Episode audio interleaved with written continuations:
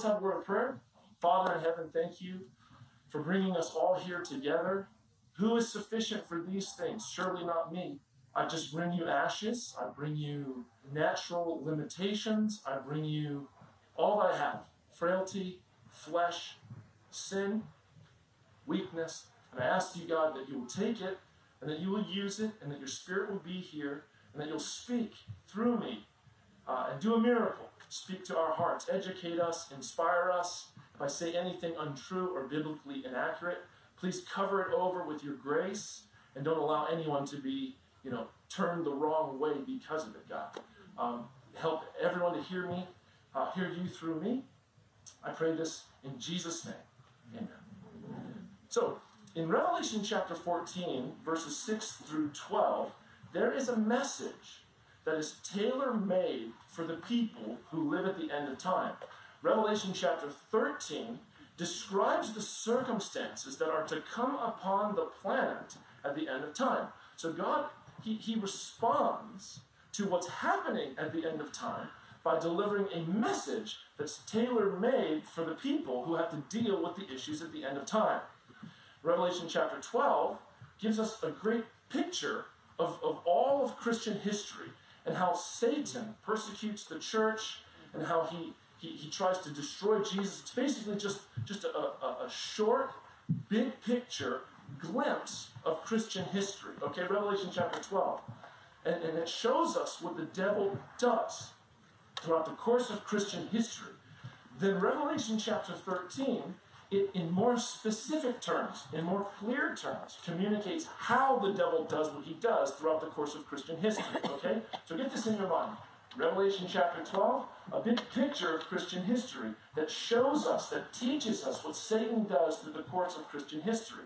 Then Revelation chapter 13, it's a more specific account of how the devil functions throughout the course of Christian history. If this makes sense, say amen. amen. It's a simple distillation of these two chapters of Scripture, okay? Now I'm going to run you through Revelation chapter 12 as fast as I can possibly do it, and then we're going to read together through Revelation chapter 13. Not all of Revelation chapter 13, 13 but just some of it. And then after we read through Revelation chapter 13, we're going to focus on the target verses that I want to focus on and just spend the last little bit of time in this presentation I'm looking at the, the first five verses of Revelation chapter 14. Okay? So we're gonna we're gonna look into the history of the Christian church in brief, not in detail, and then we're gonna read through Revelation chapter 13 and find out specifically what the Bible predicted 2,000 years ago uh, would be happening throughout the course of Christian history and in specifics at the end of time. So um, in Revelation chapter 12, the chapter begins, and John says, I saw a sign in heaven. There was a woman, she was clothed with the sun. She had the moon under her feet, and there was a, a garland or a crown of stars, 12 stars, around her head. In the Bible, oftentimes, the faithful of God are described as a woman. In Jeremiah chapter uh, 6 and verse 2, Jeremiah says, it's God speaking through Jeremiah, and God says, I have likened the daughter of Zion, or the people who are from my city, like a delicate and comely woman. So John is in vision. He says, I saw a sign in heaven. There was a woman. Women, in, a woman is a, is, a, is a fitting symbol throughout most of Scripture for the people of God. Or throughout the Scripture, it's a symbol used to describe God's people. In uh, the Old Testament, there's a book called the, the, the, Book of Hosea. In the book of Hosea, God asks a, a man, Hosea, a prophet to marry a prostitute. And uh, it's a pretty tragic story, really. And, and Hosea marries this prostitute, and she's faithful for a while, but then she's unfaithful. And she's faithful for a while, then she's unfaithful, and he forgives her, and he tries to reclaim her, but she's perpetually unfaithful to him. It's quite a, a disturbing and sad and tragic story. It's a painful story to read. And, and in, the, in that book of Hosea, God communicates to uh, the prophet Hosea, hey, listen, uh, in, in, no uncertain terms, he communicates this. I'm, I'm, asking you to do this. I've asked you to do this so that you can understand what it's like to be me. And, and the whole book is based on this idea, this notion, this, this almost universal notion throughout the course of the Old Testament that the people of God are like the wife of God or the, the betrothed of God. They're married to God. They're like a woman. They're compared to a woman.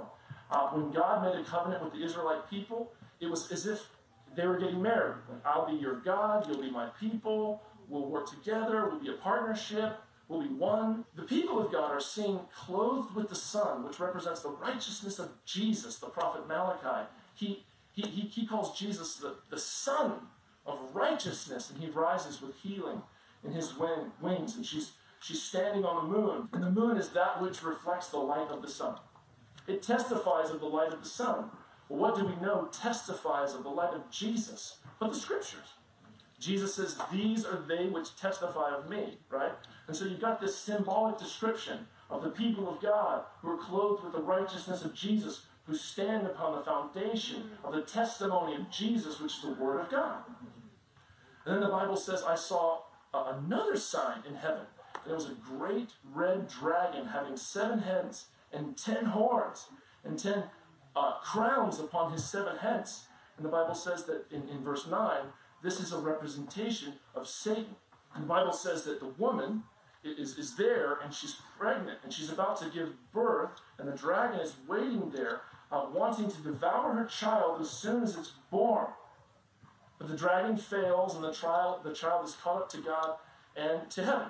And then the Bible describes in Revelation chapter 12 the dragon, who is the devil and Satan, turning his attention to the woman. So he fails in his attempt to destroy Jesus. And so then he turns his fury, he turns his animus, he turns his anger towards the people who follow Jesus, the people of God.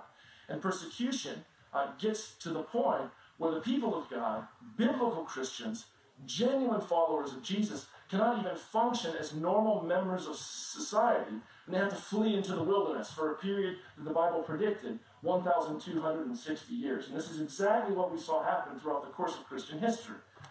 Uh, Jesus is persecuted his entire life.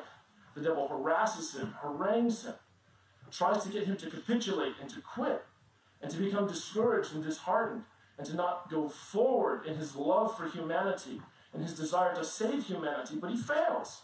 He fails. Hallelujah. He fails. And Jesus gets caught up to God and to the throne, and he's going to be the ruler of the world. And he's going to rule the world completely and totally. Obviously, in a different way than the world is ruled now. Uh, and so the devil, he turns his attention, he turns his focus to the people of God, to the Christian church.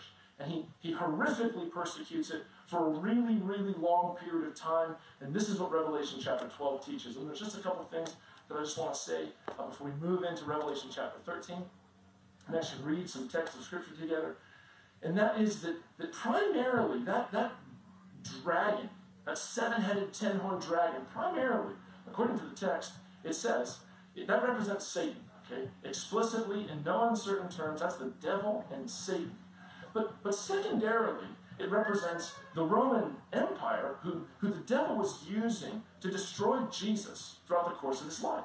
You may have heard the story that's found in Matthew chapter 2, where a group of wise men, they come from the east because they've seen the star of the Messiah in the sky. Now, we don't really know who these wise men were. It could be because they're from the east. The Bible doesn't say specifically what that reference is, but uh, we do know that Chaldea, roughly, is east the Chaldean lands, the, the Babylonian, uh, Mesopotamia is east of, of Jerusalem.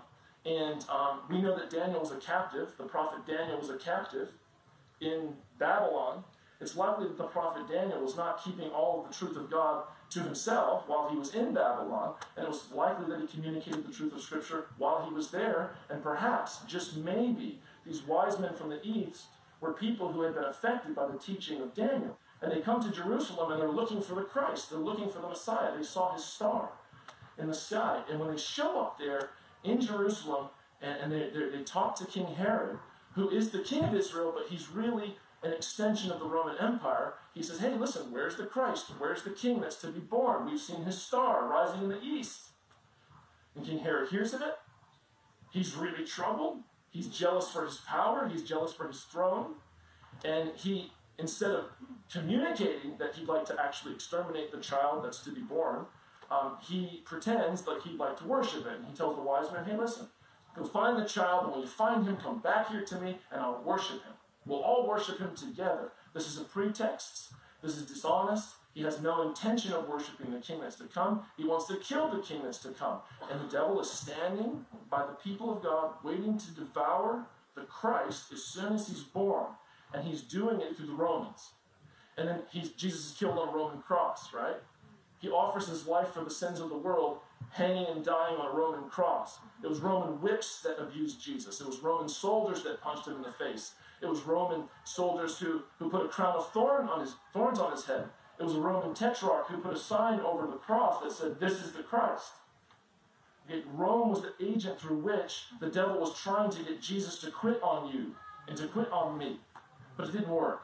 So the red dragon of Daniel chapter or Revelation chapter 12 represents primarily Satan, but secondarily Rome, pagan Rome been used by Jesus. So Revelation chapter 12, it shows us what the devil does throughout the course of Christian history and how he persecutes the people of God terribly and horribly and ferociously.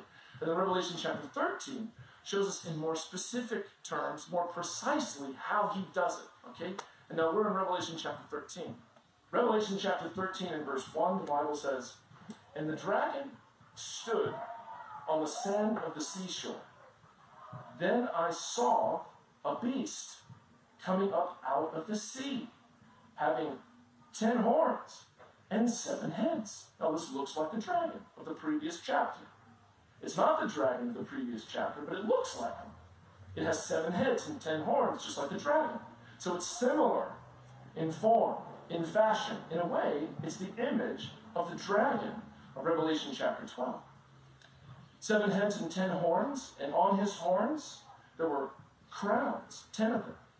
And on his heads were blasphemous names. Verse 2 And the beast which I saw, notice this, was like a leopard, and he had feet that were like the feet of a bear, and his mouth was like the mouth of a lion. And the dragon, Revelation 12, gave him his power and his throne and his great authority. In Daniel chapter 7, there are nations depicted as beasts. In verse 17 of the chapter and verse 24, these beasts, uh, the Bible says, represent uh, earthly powers, earthly kingdoms, okay? Uh, powers on earth that rule, okay? So we can deduce by, by looking at what the scripture says about these symbols in Revelation chapter 13, that this beast that's coming up out of the sea represents an earthly power or an earthly kingdom of sorts. Okay?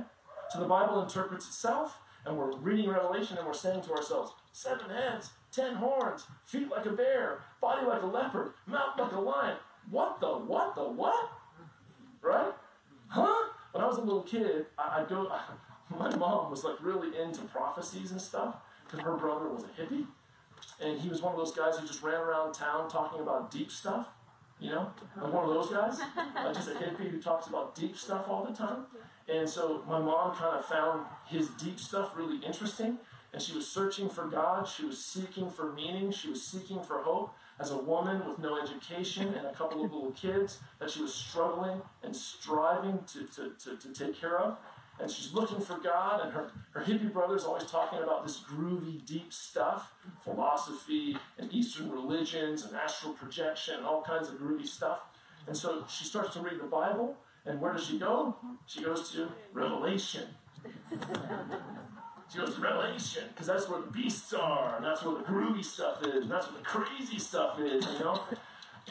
Like beasts coming out of bottomless pits and smoke following locusts out of the earth, and these amalgamated beasts coming from the ocean, right? All this crazy stuff, the mark of the beast. You know, there was a song when I was a kid. Uh, it, was, it was written by Iron Maiden. It was called "The Mark of the Beast." I used to listen to that song. I didn't know what in the world was talking about, and I don't think that the band had any clue whatsoever at all. They just like opened the book of Revelation, they read all the beasts, and they're like, "Dude, this is jamming. Let's rock out!" right? They won't have the beasts. All they knew is that they just like hate Christianity, they hate religion. So let's just write a song about like the beast. This amalgamated beast coming out of the sea, as it were, is identified in Scripture as just a power. It's an earthly power of sorts. It's a governmental power or, or a kingly power. It's just it's a power. in general. That's how you can understand beasts in prophecy. And it comes up out of the where, everyone. Where does the beast come up out of? It comes up out of the sea. In Revelation chapter 17, the sea is described as, as areas where there are, are highly dense populations of people. Okay? So, so this is just a description of a power that arises out of humanity, basically. That's a simple distillation of what we're seeing here. Now, I want to review with you. I've said it already. You guys are really smart people. This, this animal, this beast that comes up out of the sea, is composed of different parts, of different animals. It had feet like a what? Bear. Bear. it had a body like a. Okay. And it had mouth, a mouth of a lion. Okay. And who gave it its seat, its power, and its authority? We just read it. The dragon. The dragon.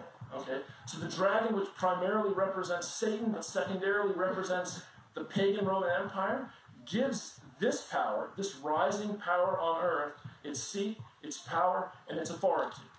It's composed of different parts of different animals. Like, how do we make sense of that? Well, in Daniel chapter 7, there, as I said, there are nations represented by different animals. Interestingly enough, that the nations that are represented there by different animals are represented by a lion, a bear, and a leopard, and then a nondescript animal. Interesting, hey? So the Revelator, John, are you with me? Does this make sense? We're all tracking together? So the Revelator, John, is, is trying, he's, he's wanting to show people a power that arises in the future that does the devil's bidding. He wants us to know. He wants to warn us, to make us aware. Why? Because God loves us. Right? And just a quick aside uh, love does not only send pleasurable messages, love sends warnings for the sake of helping people to understand what they have to deal with. Does this make sense? And so, so he's, he's wanting to warn us, to alert us to how the devil is going to function throughout the course of Christian history, and in specifics at the end of time. And so he, he draws upon imagery from Daniel chapter 7. Okay? Now, those nations represented in Daniel chapter 7 were pagan nations. They were idolatrous nations. They were nations that worshipped carved images and carved idols, which really, essentially, are just projections, okay? Projections that men make upon physical, you know, stuff that represents their views of God. You just have this these pagan nations that were idolatrous and perverse and twisted, and, and, and, and John, in predicting this power that's to come, he borrows that imagery of pagan nations and he says, This thing is composed of what they were composed of. So this is an essentially pagan entity. And interestingly enough, it's not just pagan, but it functions in, in kind of a Christian way. So it says, The dragon gave him his power and his throne and his great authority. I saw one of its heads as if it had been wounded to death. And his deadly wound, or his fatal wound, my Bible says, was healed. And the whole earth was amazed and followed after this power. They worshiped the dragon who gave his authority to this power. And they worshiped the beast, saying, Who is like the beast? And who is able to make war with him? And they were given him a mouth speaking arrogant words and blasphemy, and authority to act for 42 months. Now, check this out. Okay, this beast arises from the where? Okay, this beast has power for 42 months. You know how long of a time that that actually is? 1260 days or, or, or three and a half years. Okay? The Bible says that this, this power, this, this, this system, receives a what? A deadly wound. It receives a mortal wound. It's inflicted a mortal wound. That mortal wound is healed. It's resurrected. Now think about this. Jesus, when he began his public ministry, guess where he began? In the Jordan River. In Acts chapter 10 and verse 38, the Bible says that Jesus was anointed for the ministry of Christ when he was baptized. And when he was baptized, he went into the water, and then he came up out of water. Jesus ministered on earth for guess how long? Three and a half years. Huh. Jesus received What kind of a wound? Kind of like a scratch? a stubbed toe? He, re- he received a deadly wound. But guess what? Hallelujah. The deadly wound was healed. He was resurrected. You with me? Jesus received his seat, his power, and his authority from the Father. This power receives its seat, its power, and its authority from the dragon.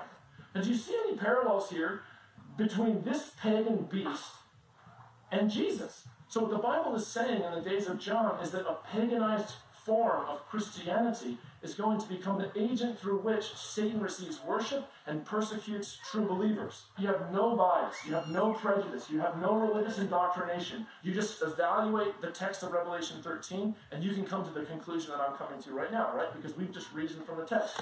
I don't have any quotes, right? No Ellen White quotes, right? I haven't delivered to you any statements from a particular church.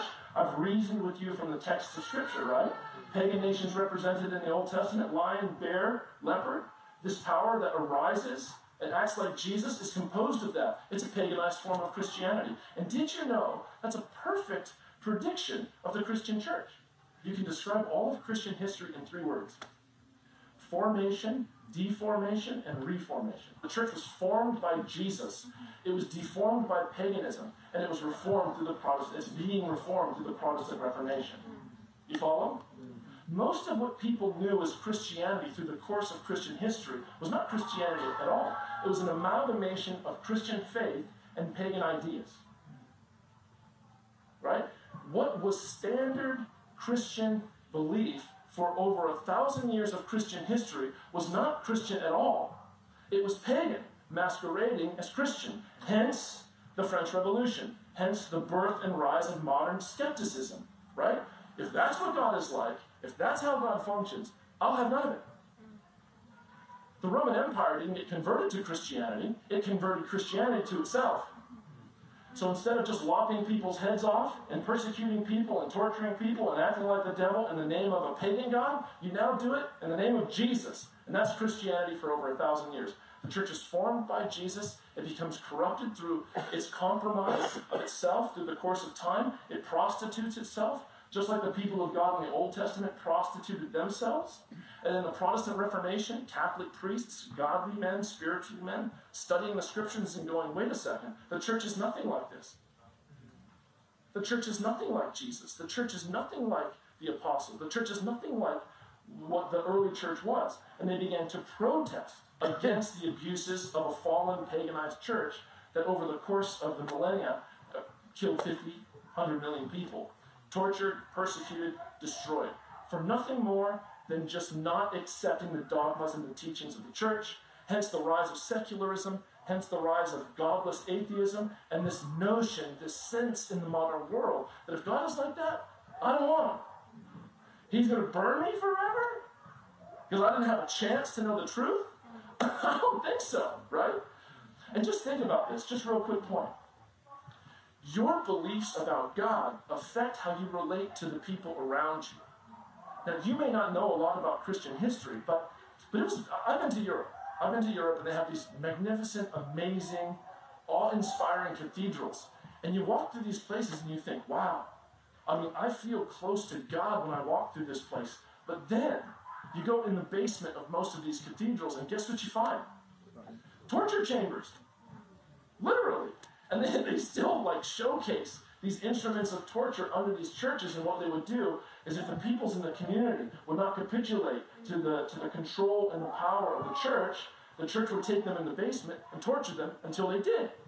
But now, in the eyes of the church, that was no big deal. You know why that was no big deal? Because guess what? God's going to torture and burn you forever if you don't accept Him. And so, if I torture you for about two or three weeks, I'm doing you a favor. The basic perspectives and views you have of God affect how you treat other people. And if your God is monstrous and tyrannical and dictatorial, like all the pagan gods, guess how you're going to act? You see what I'm saying? So, the Christian church, through the course of Christian history, doesn't act like Christ, it acts like pagan cruel, tyrannical. Why? Because the teachings of the church were corrupted by the false teachings of pagans through compromise and a desire for popularity. So the church lost its purity because it wanted to be popular, because it wanted to fit in. You know, I mean, literally, like, who wants to get killed in mass, right? So it's nicer to fit in. So, history of the Christian church formation, deformation, and reformation. And that's where we're at. We're in a reformation phase. Okay, now the Bible shows us a pagan Christian entity persecuting for a long period of time. And then the Bible says at the end of Revelation 13, we won't read the text, you can read the text on your own time, but it says it's really powerful. It basically, not really powerful, it's really scary, but, but it talks about how there's a second power that arises on earth and that works in conjunction with this medieval, you know, paganized, oppressive religious system. It works together with this system to, to kind of do universally around the globe what that system did locally in Europe. Okay? So the Bible says the beast has a deadly wound and it was healed. The deadly wound of the beast was created through the rise of secularism, through the Protestant Reformation. That's that, that, that wounded the church. The church lost its control, it lost its power, right? Through, through the Enlightenment philosophy uh, of, of the late Middle Ages and, and the Protestant Reformation. So the church is losing its power, it receives a deadly wound, but the Bible predicts that the wound is going to be healed and that the whole world would wander after the beast. Meaning, and then there's this other power that arises in Revelation, and it works together with this first, first beast and, and basically forces the world to receive a mark on the hand or on the forehead as a sign of allegiance to this evil, satanic power that masquerades itself in the form of Christian faith. Now, now Revelation 13 ends with the whole world receiving a mark, whether you're rich or poor or free or bond, whether you're whatever you are, whatever your station. The, Bible says everyone's receiving the mark of the beast. Everyone's getting it. Then Revelation 14 and verse 1, it says, Then I looked, and behold, a lamb. It was standing on Mount Zion. And with them, 144,000, having his name and the name of the Father written on their foreheads. This is powerful when you consider the statement in the context of Revelation chapter 13. The world's gone to hell in a handbasket. Satanic agencies have, have almost universal sway. Is there any hope? The world is dark. It's looking grim. This is the future that the Bible's predicting. Is there any hope for me? Then I looked, and I saw on Mount Zion there was a lamb. And there was with him a group of people, a numbered group of people. And they, in the midst of all of this, have the Father's name written on their forehead. In the Bible, names represent the kind of person someone was. Jacob means liar. He was a liar. Esau means hairy. He was hairy. Yeah? Israel means prince of God, one who, who, who wins a victory with God, right? Israel, who was formerly Jacob, he, he wrestled with God and he gained the victory. He became the prince of God. Names in the Bible represent the kind of person an individual was, or their character. Now think about this. In all the darkness, in all the despair, in all the craziness and satanic deception and delusion that's happening, and compulsion and force and persecution that's happening at the end of time, there's a group who are still with Jesus, and they're on the mountain, and they have the Father's name in their foreheads. Or, in other words, they really love God. They understand who He is as a person. They're loyal to Him. They value Him. They see Him as generous, as kind. They see Him as someone who wants their good and not their harm. Someone who has created them for joy and for blessing and for satisfaction and for wholeness and for peace. They know God for who He is and who He is is written on them. God cannot be written on anyone's mind without their permission. These people love God for who He is. And in all the darkness, in the midst of all the despair, they hang on to their faith in God because they know who God is. God has been repre- misrepresented by this beast. This beast has, has brutalized the world, has misrepresented God, and there's people who know who God really is. And they stand with him. And they have the Father's name written in their foreheads. Now, I was in a youth conference in Germany, and there was this girl, and she said, You know, I love my brother, I love my dad, I don't know if I love God, because I can't hold him. That's what she said. She says, I'm a physical person, I like to hug my dad, and I love him, and I can talk with him. how do I love God? And you know, the, the answers that came to my mind were ones that you would think that I would give. Like I thought to her, I, I said in my mind, I didn't say this, but I thought in my mind real quick, well, you have Scripture. And, and God in Scripture is not telling you the, the experiences of other people who interacted with Him so that you could know about them. He's, he, he does that so you can know about you. And the messages that He gave to them are really actually messages that He's giving to you. Mm. Through them, through their experience. And so you can read those experiences and you can hear from God and you can pray to Him. Now, this is all true, right? Like, this is true. You can get to know God through prayer and through Bible study, and, and you can draw nearer to Him and, and love Him. You can love Him. But, uh, but that's not what I said, and I don't know why I didn't say that, but I looked at her and I said, What do you love about your dad? What are the, what are the attributes about your dad that you love? And she says, You know what? My whole life, I never really loved him like I should have loved him. But he was always generous and kind and sweet and considerate towards me. I was always his special, beautiful little princess. And then she says, You know what? My brother's fallen into hard times, and my dad, and she sort of starts saying all this stuff. He sacrifices for us, he gives himself for us, he does this for us, he does that for us, he lives for us, he's, he's given up that for us. He just, she just lists all these things, and so I'm sitting there, what am I thinking? Which dad? That's, that's, that's your Heavenly Father. I said, listen, if you love that goodness that you see in your dad, did you know that you love God? Because the Bible says that every good and perfect gift comes from God, from above, from the Father of lights. For God is light, and in Him there's no darkness. So you see light in your Father, you see good, and you love Him. You do. You just don't know, and the devil's confusing you and deceiving you. Guys, this group, they love God. Now, the Bible goes on to say that this group of people they're not defiled with women. Then it goes on to say that they follow the Lamb wherever he goes. And then it says there's no lies in their mouth. They tell the truth about themselves and about the world. I want to just comment on this and then we're done. 144,000. Interesting, yeah? A numbered group of people. John, you may not know this, but he's borrowing on the Old Testament. In the book of Numbers, the Israelites are saved from Egypt God leads them to the borders of the promised land, the land that they're going to, to live in and prosper in. And there on the border, uh, the people are, are numbered prior to their entrance, in, entrance into the promised land.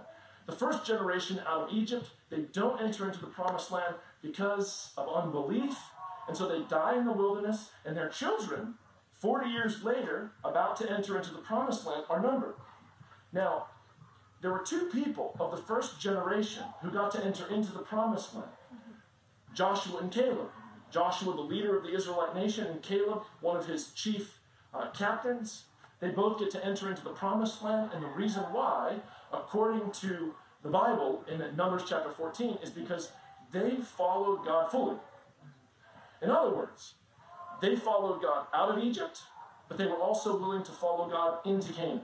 Okay? So they followed him fully. They didn't just follow him out of Egypt and then stop believing. They followed him out of Egypt and then into Canaan. So they followed God fully.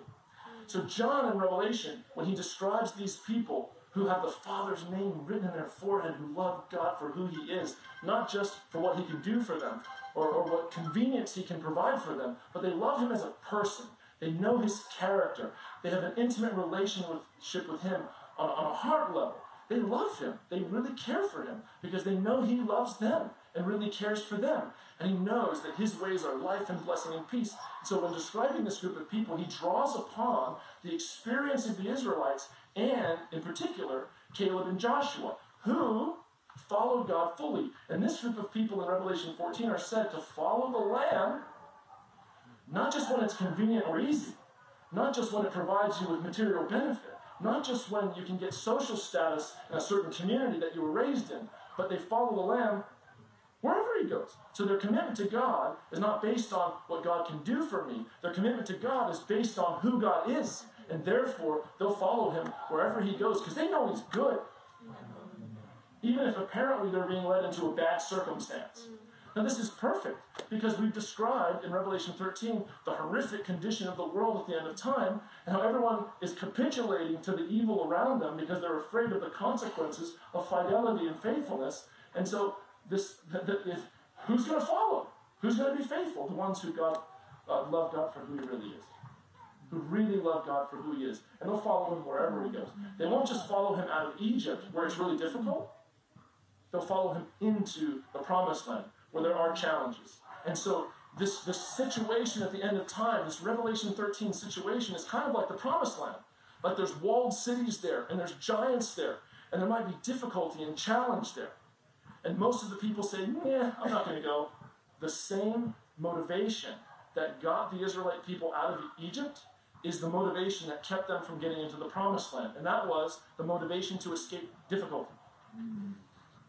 So they wanted to escape difficulty, so they left Egypt. But wanting to escape difficulties where they stopped, is why they stopped following God. Their love for God, their belief in God, was only as deep as God could do something that would benefit them. Because they didn't know God for who He was. They were using Him like a mechanism, like a tool. You can only follow God wherever He goes if you know Him for who He is as a person. Does this make sense? They're not defiled with women. This also borrows on the Old Testament, on the Old Testament story of the, of the Israelites. When they get to the Promised Land, they start having sex with Midianite women and, and joining into the worship of the Moabites. They're defiled with women, and this hinders them before going into the Promised Land. And this group of people, they're not entrenched in that stuff, if that makes sense. So, guys, I said a lot of stuff. There's a people, they follow the Lamb wherever he goes. You have the opportunity, you have the privilege to be one of those people who follow the Lamb, not just when it's convenient or easy, but you follow the Lamb wherever he goes because he's good. He's great. He's the most admirable person in the whole universe. He's the most decent, the most decent being that exists. Generous beyond belief. Now, thank you for, for letting me know that I've gone really long. Has the Spirit been here? Yeah. Have you understood? Yeah.